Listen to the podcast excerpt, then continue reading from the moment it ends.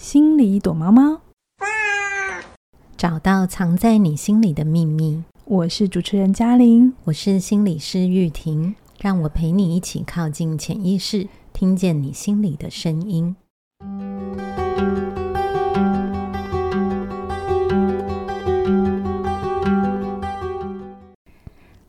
又到了心里躲猫猫的时间。在开始之前呢，一样跟大家分享一个好消息，就是我们的最新线上课程《我想跟你好好说》已经上线了。不晓得你先前听了投射啊、移情啊，有没有发现这些一直在日常生活里出现？那当它出现的时候，你要怎么去表达你对这件事情的看见，或是让对方更懂你？这个时候怎么说就很重要了。所以呢，如果呃，在对于你在经营关系的时候，你很想跟人有深度关系，可是常常卡住，我就真的非常鼓励你，现在可以去加入我，我凯宇老师的《我想跟你好好说》这门课。嗯、你现在加入就有最新的早鸟优惠二零二四哦，我们一起迎接，用二零二四迎接二零二四。好的，嗯、回来呢，今天呢，我们要来谈一个大家应该会有一点熟悉，因为今天我们要谈的这个名词有两个字，大家已经会了。嗯、我们今天要谈投射性认同。听起来很学术哈。对，投射性认同，我个人觉得，你如果已经学会投射，那投射性认同就会还蛮容易懂的。是、嗯，对对对。嗯、那投射性认同是什么呢？我想有另外一个词，大家可能会更常听见，叫做墨菲定律。嗯，墨菲定律大家就知道是什么，就是你越不想要发生的。就越容易发生，你越不想出错，就一定会出错。好，但这个其实不是什么神秘的力量，其实是有心理意义的。嗯、然后也有一群人呢，不晓得你自己是不是，就是会很喜欢听塔罗啊、嗯、人类学啊，最近很红。然后、嗯、呃，算命啊，好，嗯、那这些大家有些人会觉得很准，嗯，但有一些人会觉得嗯也还好。那为什么有些人会很准，有些人就还好？这到底差别在哪里？嗯，其实我自己的经验是，如果你的人生没有看懂一些事情，你的命是真的会越算越准。对，有一种一直重复的感觉哈。对，就是会有一种神奇的轮回哈。嗯、对，那不过在开始之前，我想问玉婷哈，好有没有个案跟你说，跟你讲话很神奇，嗯、你好像都会读心术，然后你都会知道他想干嘛，或是他会遇到什么？对，好像。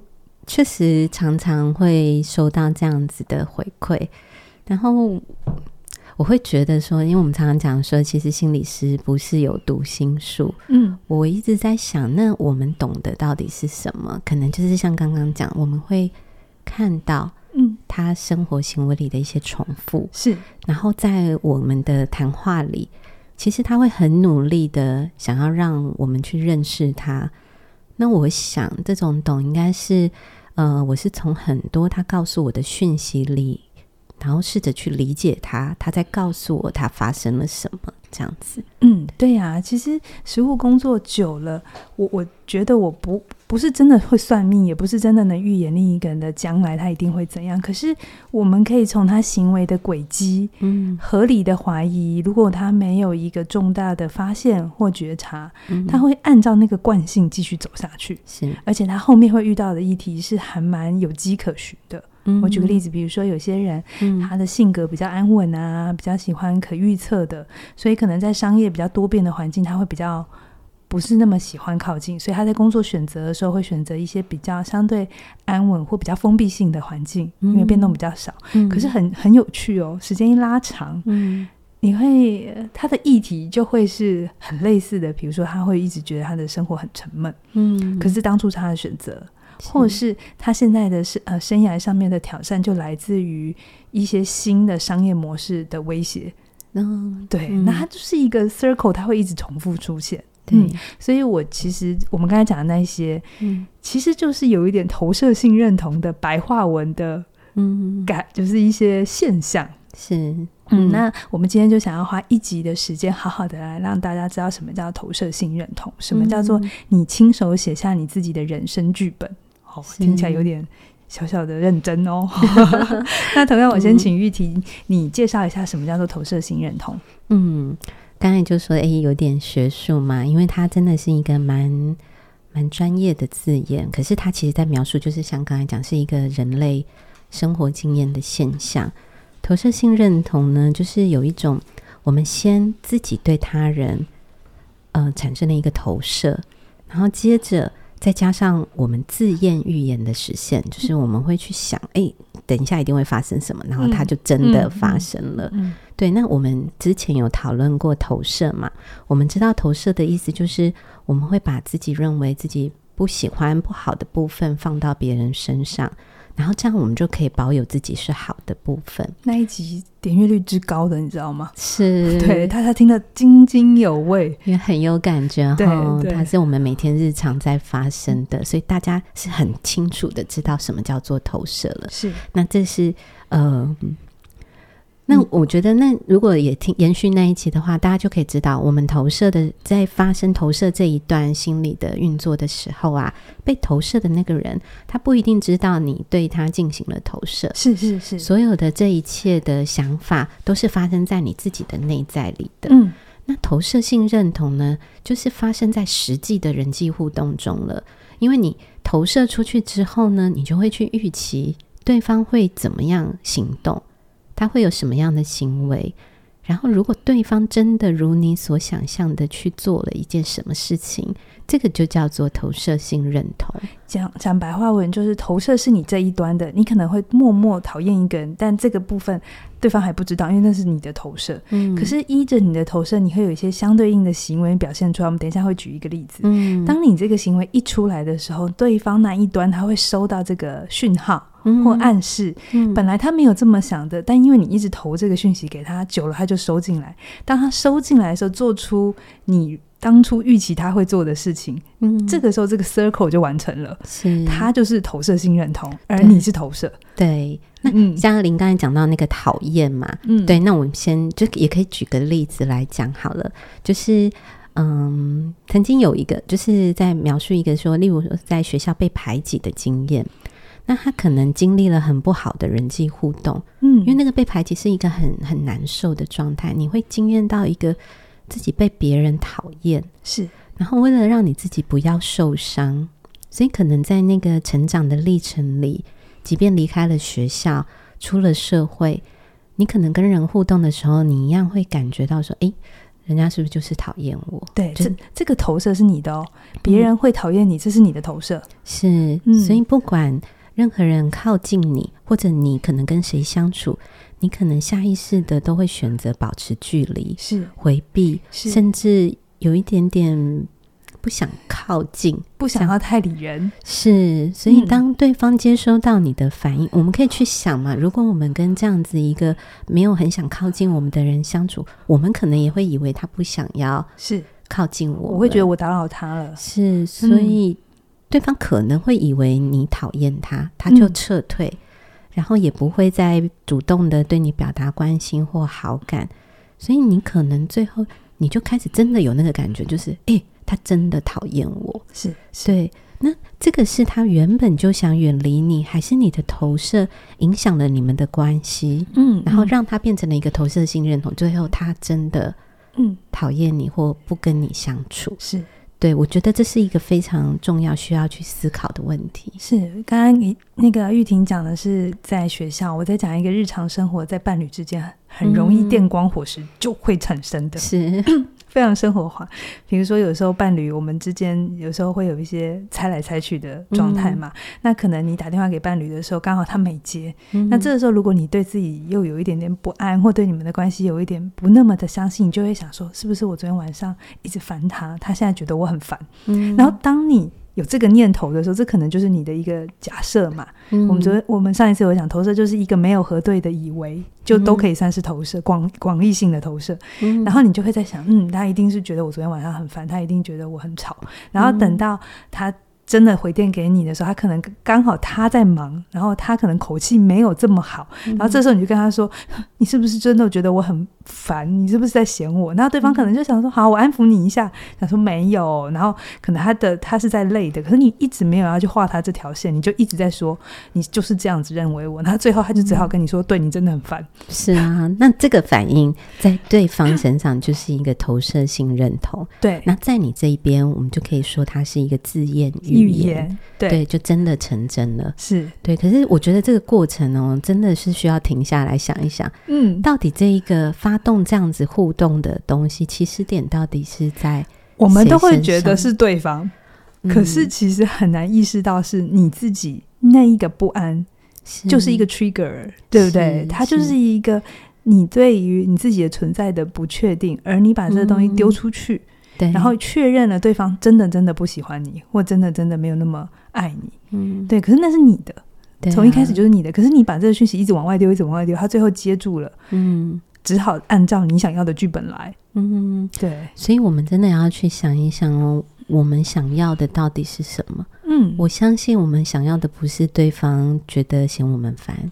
我们想要的也不是对方讨厌我们，是这背后都是一个被想要被爱的需求，是对。可是我们却用了相反的方式，对对对，去嗯远离了我们原本想要的。所以搞清楚自己要什么真的非常重要，否则我们会一直在做相反变的事。那我们再讲，我们我等一下再讲两个戏剧上的例子，嗯，可能会更大家有懂一点。一个是奥本海默的故事，嗯，一个是。前一阵子非常非常红的山道猴子的故事，哎，对，这真的蛮红，蛮红的哈。奥本海默的故事，我觉得它蛮经典的，嗯，就是呃，奥本海默里面有一个角色是小劳勃道尼演的，叫做斯特劳斯，嗯，那他是原子能。原子能委员会的主席哈，反正总之在那个时候，奥本海默已经已经做完那个原子弹了，好，那也投射了出去。因为那部戏剪接非常的有趣，它的时间轴一直跳来跳去的。总之，我觉得如果有看的，一定记得有一个画面很有趣，就是那个史特劳斯带着奥奥本海默去参观他的那个研究中心，然后不小心遇到了爱因斯坦，是，然后爱因斯坦奥奥本海默就偷偷私底下，也不是偷偷私底下，就是。两个人跟爱因斯坦站在湖边讲话，嗯，好，然后本来这一段都没有演，他们到底讲什么？是，可是奥本海默就就不是、啊、那个史特老师，就站在后面、嗯、看到他们两个在讲话，嗯、然后史特老师就自己觉得奥本奥本海默一定在说自己的坏话，嗯，他一定在挑拨爱因斯坦跟他之间的关系，是，所以他就种下这个种子，这是他的投射哦，哈、嗯，然后之后呢，史特老师后来找到机会就逮住那个。呃，奥本海默有亲共的这个这个历史，嗯、然后就用反共的这一个，因为那个时候冷战时期，嗯，他就就说奥本海默通敌呀、啊，奥本海默偷偷跟苏俄的人来往啊，他会他会叛国啊这些的，他想要让，就是他心里一直觉得奥本海默是个威胁，嗯，所以他想要举办一些公听会，让奥奥本海默的社会性死亡，嗯，结果没有想到。最后被社会性死亡的是他自己，就史特劳斯。后来，嗯、后来就是，反正那剧情演到最后，就是呃，史特老师自己亲手把自己的名誉给毁掉了。然后最后，最后电影才让我们知道，其实。当时奥本海默跟爱因斯坦根本没有在聊史特莱斯，嗯，就是他们只是在聊原子弹发生之后世界会有什么变化，而这一切全部都是那个史特老师他自己的投射，再加上他的自我自验预言，嗯，然后最后就变成了他所想象的发生了，他真的真的被奥本海默弄垮了，嗯。嗯，这是一个还蛮经典的案例，对呀，可以用电影就是更广为人知的去了解这个。投射性认同真的是蛮有意思，也蛮深刻的。所以下次如果看到有人在有人在旁边偷偷讲悄悄话，不要觉得他一定在讲你的坏话，好吧？请记得核对，好不好？对。好像只要你在讲的是我们看到的画面，嗯，其实就有了我们的解读。对，那时候我们就会有投射。对，那我们能不能保有这个投射，去想一想，这个是真的吗？是对，在行动前，我们都能有一个停顿，去想一想，蛮重要的。是。那另外一个就是三道猴子，这也是大家比较知道的嘛，因为我们知道三道猴子就是一个呃，一个一个男生，然后他很爱重机嘛，嗯。然后他本来新交的第一任女朋友呢，因为就是因为钱跟重击跟他靠近，然后后来那个女生因为别的男生介入，就有点劈腿离开他。然后这对那个男主角而言是一个很大的伤害，所以他的第二任女朋友。当这个女朋友跟别的异性有一些互动的时候，嗯、那这一个男主角他就开始投射啦，他开始投射说：“你就是要背叛我，嗯、你就是要跟别人乱搞。”然后那个新的女朋友，第二任女朋友就接到非常多讯息，这样的讯息，她一开始是否认的，一开始觉得我不是这样。嗯、可是当她的那个男朋友一直一直这样对待她，然后把她弄得很毛，嗯、很痛苦，那他最后就只好离开他。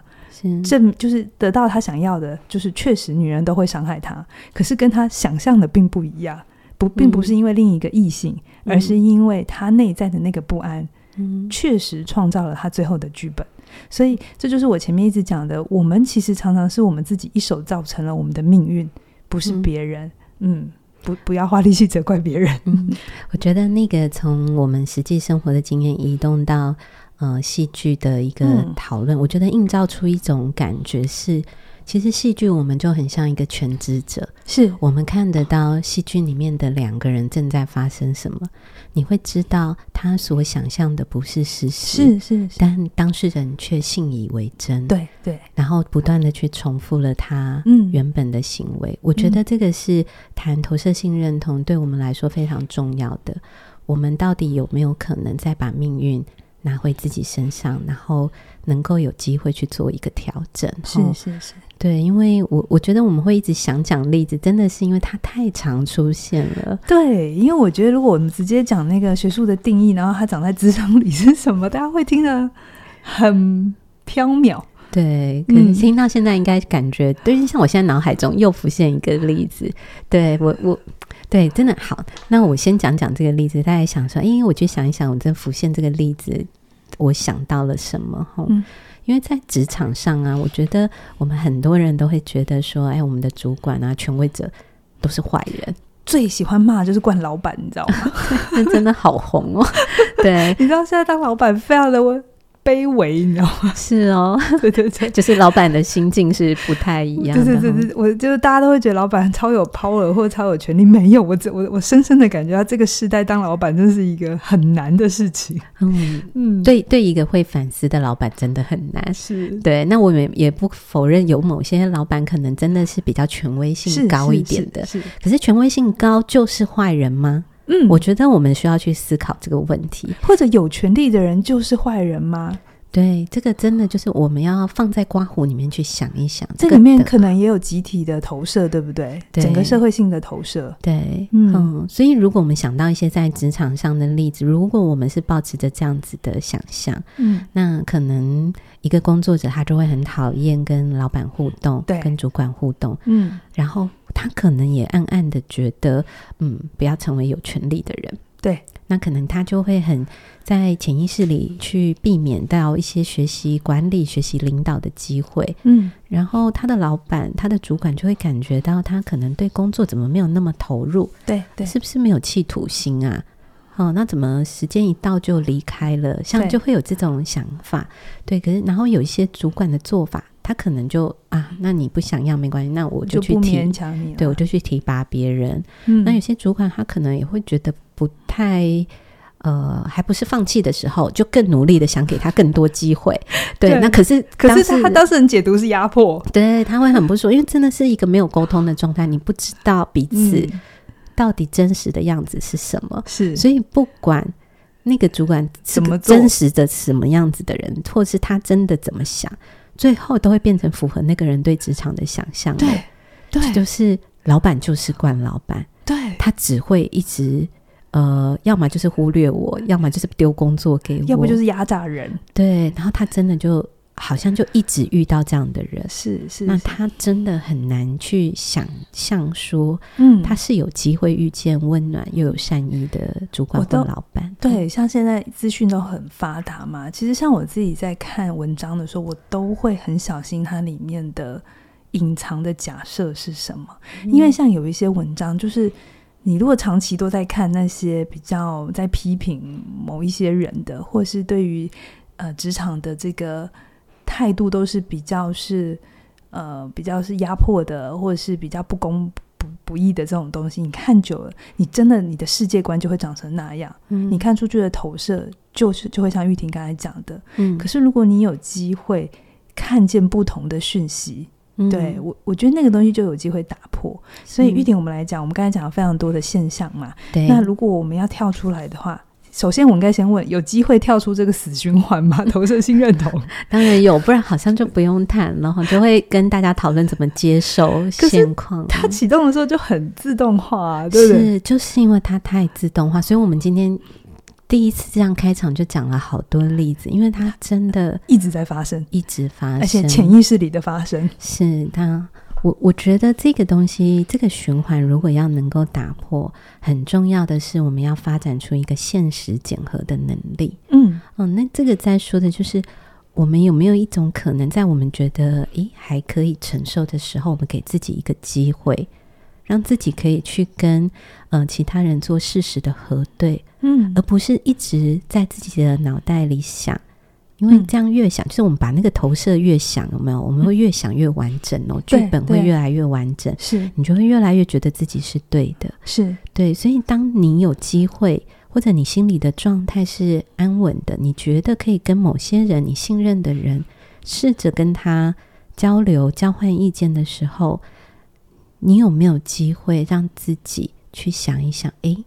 我可能遇到了一个不一样的人哦。可是那我问你哦，玉婷，嗯、如果真的去核对之后，对方真的真的讨厌我，啊，也拒绝我怎么办？我我觉得这个就是一个，这可能发生嘛。所以我们去做这件事的时候，我们不是就预期对方一定会对我们好，对，只是我们给的是重点是我们自己，我给了自己一次这个机会。哦，那确实有的时候我们会。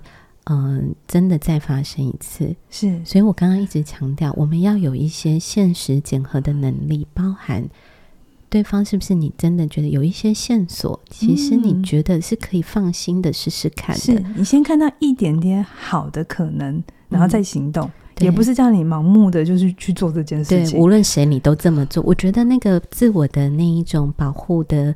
呃，机制还是是要有的，嗯，对。可是那个，只要你觉得，诶，稍微有一点可能，你愿不愿意让自己再去试试看？嗯，对，我觉得这是一个很重要的尝试。是，那你们可以跟我们分享一个你的案个案里头，或者是你的故事里头，他们是可以真的真的打破的，或是小小的改变了。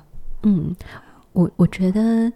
每当这样子的时刻发生的时候，我真的都觉得非常的动人。嗯，其实是我知道不容易，我也知道很少有，可是真的只要发生过，一个人的生命就改写了，真的命就可以开始算不准了。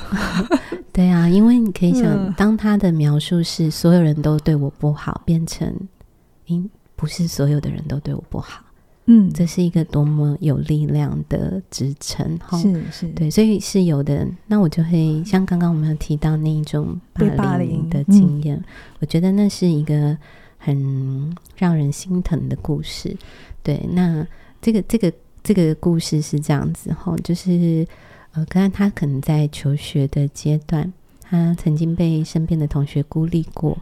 那那种孤立的状态，就是可能我们以前会有很多分组活动啊，或者是下课聊天，他常常都是一个人独来独往。然后比较难过的是，他可能上课的时候，老师问了问题，他无论回答什么，他会感觉到大家的一种笑，嗯，就是他很痛苦，他很不舒服，是他不懂到底是怎么回事，为什么大家在我说话的时候会笑。嗯，可是这个东西没有核对，是，但他一直带着一种大家会笑他的一种感觉，嗯、所以他不太喜欢跟人互动。嗯，那好不容易熬到了到社会，就进入社会工作，他觉得诶，应该有一个新的可能，新的开始。那到了新的职场以后，他开始觉得，诶，同事好像也都一样，他们聊天聊得很开心的时候，好像。没有他加入的空间，或者他来了之后，大家就没有讲话了。对，然后他也不懂这发生了，嗯、可是这个场景又唤起了他以前的那一种童年的经验，对，很不开心，很难受嘛。对，而且他也没有办法去跟对方讨论，然后那个不舒服的感觉让我们相遇。对，我觉得，呃，我跟他。互动的时候，我也会感觉到真的有一种困难靠近的感觉。是对，因为我知道他好仔细的听我每一句话、每一个字、嗯、每一个回应。嗯，那他对于我说的话，他都会细细的呃确认，然后我可以很强烈的感觉到他的不安全感。他会很怕你跟那些人一样，就是对于他所说的话嗤之以鼻，或是就是不把他的话。当一回事。嗯，我觉得那是潜藏在心里面的一种担心。我知道他信任我，嗯、是因为我们可能知道智商是一个真的会比较含容的环境嘛，是，所以那个知道跟他心里面的害怕。哦，也还是同时并存的。他脑袋知道这是一个不一样的关系，嗯、可是内在还是不停的这么的害怕着。对，所以我觉得那个害怕是很真实的。那慢慢的，我觉得真的是要有一定程度的相处，才能够去接触那个害怕。嗯，那他也才能够说出来说，嗯、他觉得不会有人想听他说话。哦，就那个东西就是被。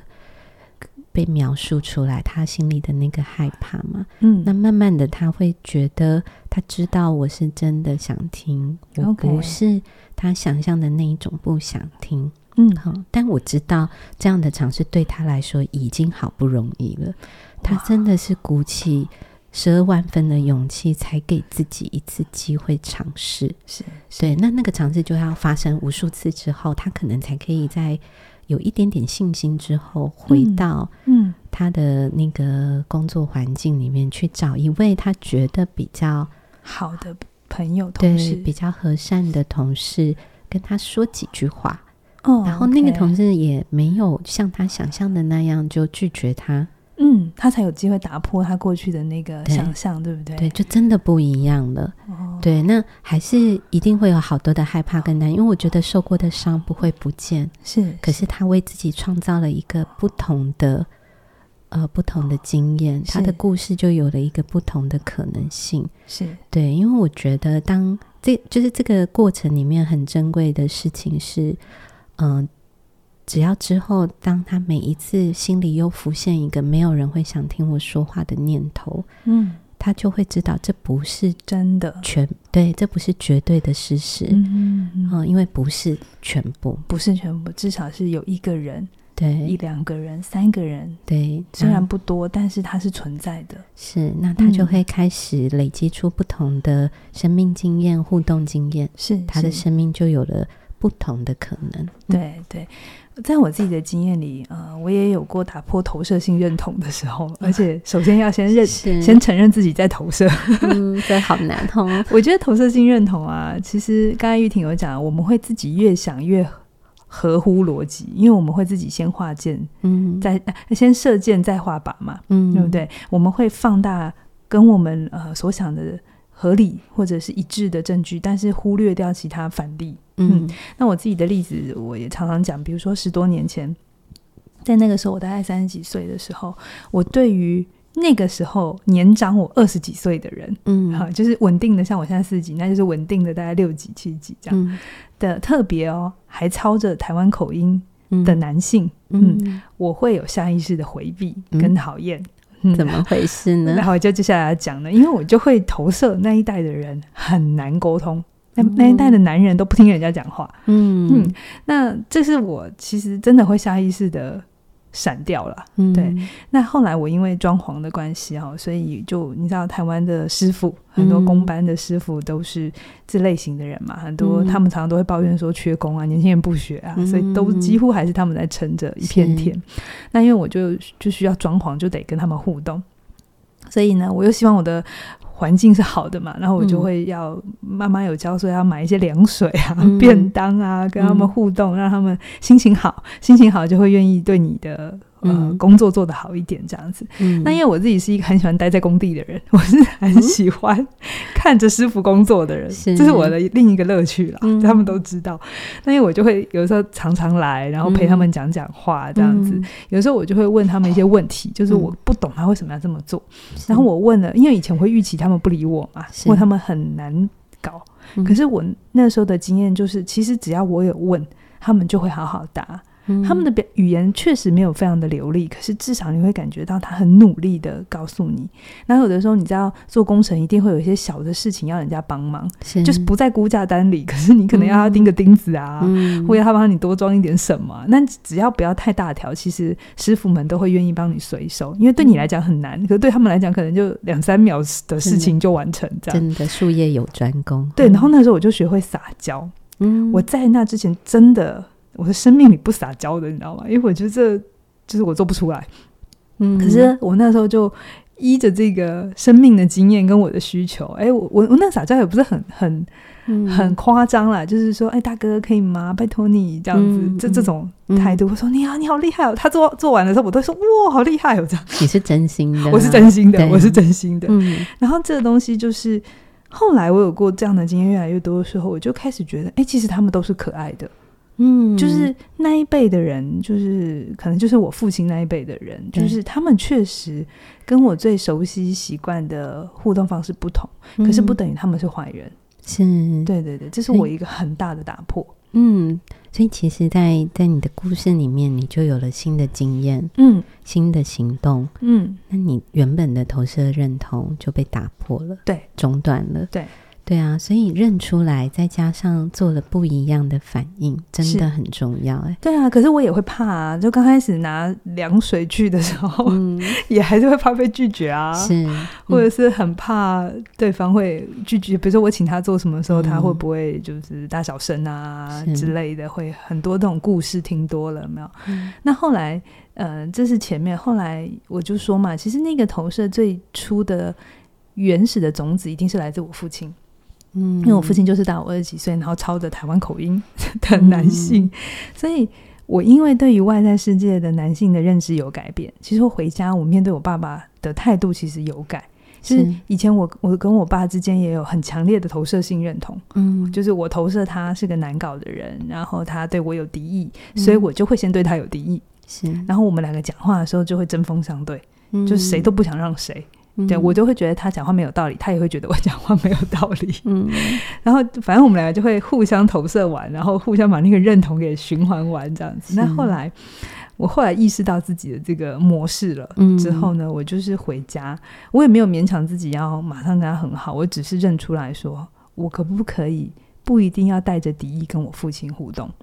嗯，这真的很不容易。嗯嗯，就是我可不可以好好先听他讲话？因为每次我都觉得他要否定我啊。嗯，对，因为他的口头禅第一句就是“你唔知啦”，嗯、我跟你讲了，哇，这真的很能够挑起 战火，一秒就可以把我的人活这样子。嗯、但是我后来就是忍，就是就跟自己讲，这是他的口头禅，他不一定是这样想，嗯，他只是下意识的会这么说话，嗯，对。那我把这东西就是先放下之后，哎，也很有趣哦，因为就是他讲他的，我刚开始只能做到不反应，我没有办法给他好脸色，嗯、可是我可以做到不再呛回去。是，哎，很有趣。我不呛回去之后，他就会有机会慢慢讲他真的要讲的是什么。我就会发现他的重点都在最后面。嗯，他前面都会先用挑剔的，嗯、可是那个是他表达关心的一种方法，虽然很不舒服。嗯，可是他讲讲讲讲，然后最后就会，比如说他想要请我帮忙啊，或是他想要跟我讲一些家里的事情，他真正想要讲的都会放后面。是，但我常常没有让他讲到后面。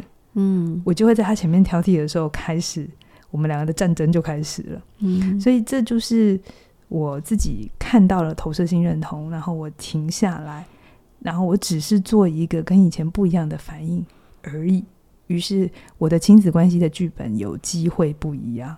对，对，嗯，哇，这真的是好好让人感动的一个意识哈，嗯，因为你主动的释出了善意。决定听完他说话，嗯、是我觉得那个自己是发动的那个改变，也带领着对方有了不同的可能。嗯，对。那我觉得，嗯，可能嘉玲的觉察是累积了好多，那跨出了这一步。那我们在日常生活里，也许有的时候我们的觉察不是那么快，嗯，可是我们可以先从练习开始，是对，我们就一次一次的练习。我们有想法，嗯、然后试一点点，我觉得这是可能的。对，那也许改变不会像那么快，因为对方也很重要嘛。是，对方也能够在这个有意识到的状态接住了你的、你的善意的反应。嗯、那我觉得，也许不是总是尽如人意，嗯、可是我们只要一次一次练习，嗯、我们一定可以累积更多的。我觉得有一个小的成功经验是重要的。嗯，就是如果一直都相信是不可能，那就真的就不可能。可是只要打破一次。嗯，就可以不同，所以你并不需要每一次都成功，你只需要有一次小小的不一样的经验就可以了。嗯嗯，对，不用期待自己每次都要做的很好。对对，对嗯、所以我我觉得对嘉玲提到的，真的就是一点点，然后也允许不是一次就到位，嗯，那个只是一个开始，是，是对，所以我们我我觉得，对，就是像像我们每次在讨论改变、跨出改变的这个时候，我觉得有一个很重要的东西一定要提醒大家。就是不要太勉强自己，因为我知道有时候我们会心急，因为我们在那个困境的循环太久。嗯嗯，我们听到了一个很好的方法或觉察，我们就会很想赶快行动。是，是，是，可是不是这样子的，就是不要太勉强你自己。对，对，我们做出改变是需要酝酿的。我真的不会勉强我自己。以前我还跟男性没有太好感受的时候，我如果要问路啊，而且是中年男子，我都叫别人去问。嗯、对，我就会告诉我自己，我就是没有办法好好跟他们讲话。是是是，对啊，我也不会勉强我自己。对，会尊重你心里面那个还是没办法的心情是很重要的。对，然后。如果你就是这样讲，就是说心里的担心如果还是很多，嗯，那就试着让自己多和那些可以让你感到放心，对对，会觉得安全的人相处多一点，嗯，然后多累积一些好的感觉以后，在你心里觉得可以试试看的时候，再去尝试，是是是，对，不要太勉强你自己，嗯、对啊，对啊，嗯，其实最后我觉得投射性认同啊，就是我们跟我们脑袋中的角色在。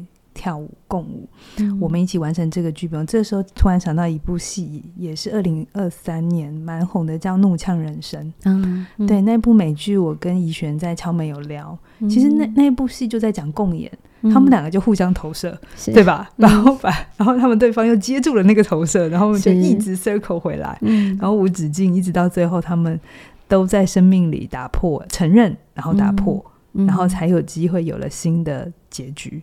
对，是啊，就开始不一样。嗯嗯，有了那一份相信，累积好的感受，让自己跨出那一步。所以，真的，真的，我们要好好检查一下我们对世界的看法，是不是有些地方是我们深信不疑的，而它最后变成了我们的真实。如果你对你的生命有一些不满意的话，我们不是一直在讨论外面的人，好，希望外面像我们期待一样，我们是要停下来检查我们的内在的投射是什么，然后发挥一点实验的精神。一直玉婷刚才一直讲的，创造一点点小小的不一样就好了。说不定做一点点不一样的事情的时候，你就发现世界蛮可爱的。嗯，而且旁边的人其实是善良。至少我觉得在台湾，我蛮有信心，台湾的居民大部分都是可爱的，都是善良的。对，那你并不孤单。嗯，对，好，好，那最后呢，还是一样跟大家预告一下那个早鸟哦。我想跟你好好说这门课程，呃，不小心听到这边，有没有想到你的内心里有某个人，想要试试看跟他打破那个投射性认同的可能？嗯、那我想在这一门课程里有非常多的案例跟例句，可以让你听到的时候触动到你心里的某一个想象或角色，希望说好啊，我可以在。可以的时候，我自己准备好的时候，跟他练习看看。好，嗯、那现在加入都还有最早鸟优惠二零二四。那我也很鼓励你，呃，用我们最新下载的 App 去收听课程的话，嗯、你就可以很顺畅的看讲义，然后写笔记，嗯、然后在收听上面可以很滑顺。OK，好，那我们今天到这边喽，期待未来继续推出更多更精彩的内容。拜拜，拜拜。